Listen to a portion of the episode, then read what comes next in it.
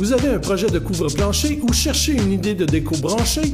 Surveillez notre circulaire et profitez du grand sol d'automne chez Déco Surface Gaspé Décor.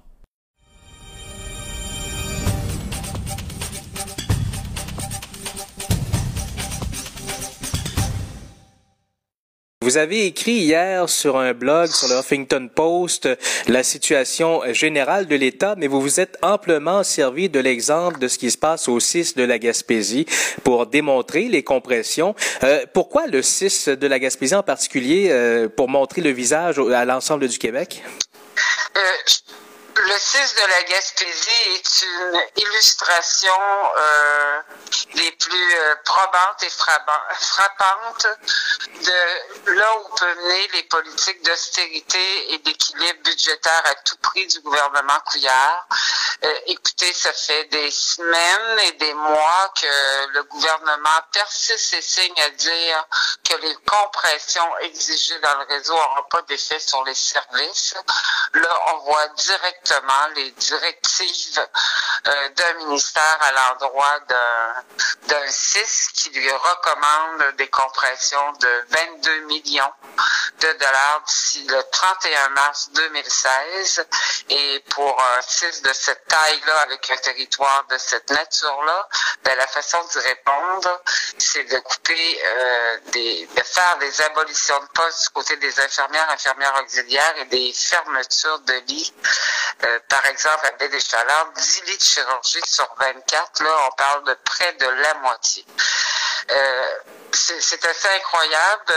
On l'a illustré parce que ce, ce, en plus, ce sont nos membres, les membres affiliés à la CSQ, qui sont touchés par ça, qui ont parti une large mobilisation, euh, demandé l'appui de la population qui a obtenu largement aussi, là, près de 10 000 personnes en moins de quelques semaines qui sont venues appuyer.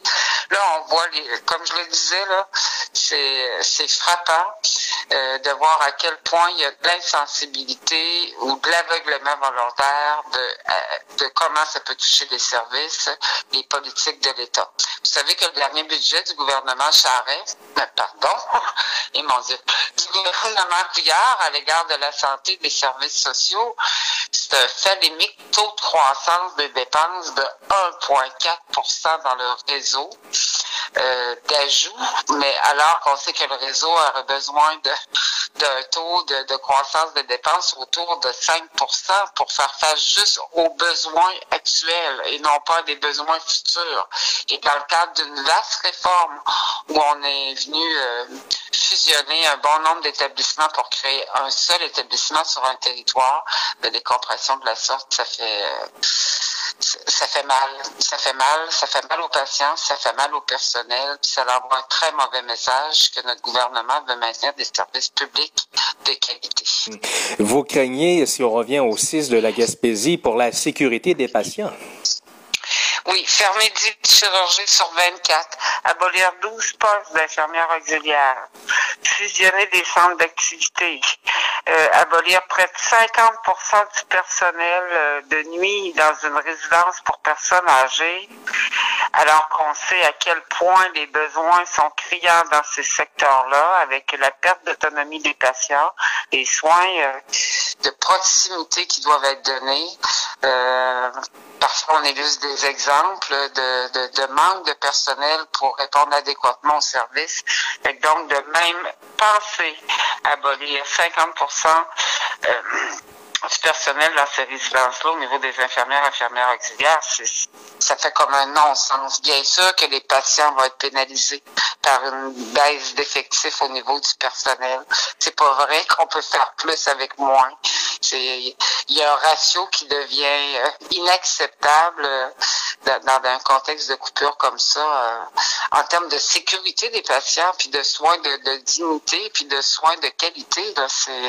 C'est criant comme mesure, ce qui, a, ce qui a fait en sorte que la présidence du syndicat a, rencontré le ministre Barrett suite à la suite au dépôt de la pétition de l'Assemblée nationale pour et on a acheminé une, une lettre aussi au ministre Barrett pour lui demander d'intervenir et de faire cesser la situation.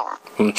vos collègues syndicaux de la Gaspésie, Madame Barriot, Monsieur Mimo de la CSN, les gens de la PTS ont questionné mardi soir le conseil d'administration, le premier conseil d'administration du CIS. La présidente directrice générale, Chantal Duguay, nous disait hier que le processus d'optimisation actuellement en cours dans le réseau ne causera pas de problème de sécurité, puis de, il va permettre de mieux traiter les gens. Est-ce que vous y croyez? Mais pas du tout.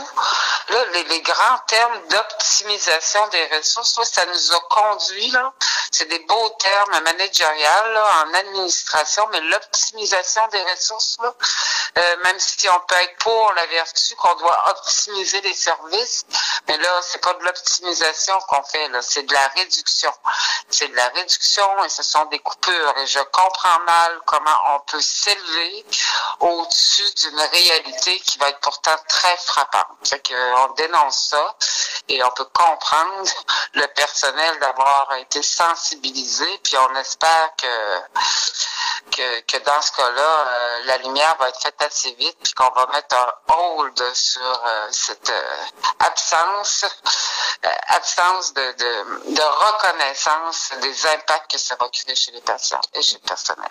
Comment vous qualifiez le fait que la haute direction du CIS de la Gaspésie refuse de rencontrer les hauts dirigeants syndicaux pour essayer de trouver une façon plus juste ou, ou au moins échanger sur les nouvelles visions d'un CIS à construire? Ben, ça aussi, euh, c'est euh, c'est questionnable, c'est parce que euh, on sait que dans, dans, des questions comme ça, dans des passages obligés, s'il y a des questions budgétaires qu'il faut prendre en compte, ben, le personnel, s'il est associé à la solution, parce qu'il pourra avoir d'autres peut-être d'autres types de solutions à regarder, ça ne peut être que gagnant.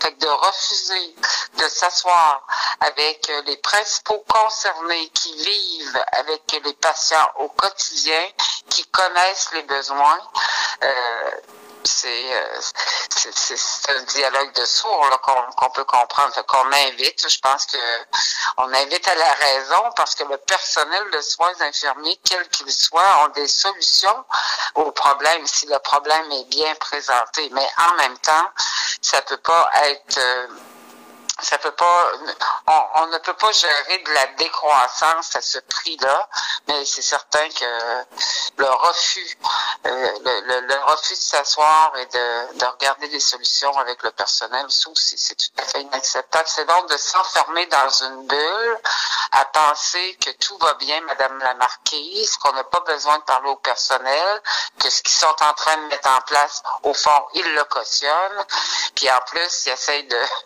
de des couleurs la population en disant ça ne vous touchera pas, ben là, il y a quelque chose d'incroyable. Puis on va continuer la pression tant et aussi longtemps que euh, on pourra pas euh, mettre du gros bon sens dans cette décision-là.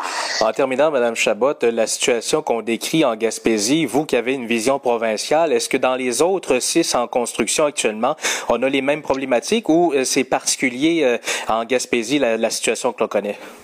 La situation est très criante en Gaspésie. C'est sûr qu'il y a d'autres endroits.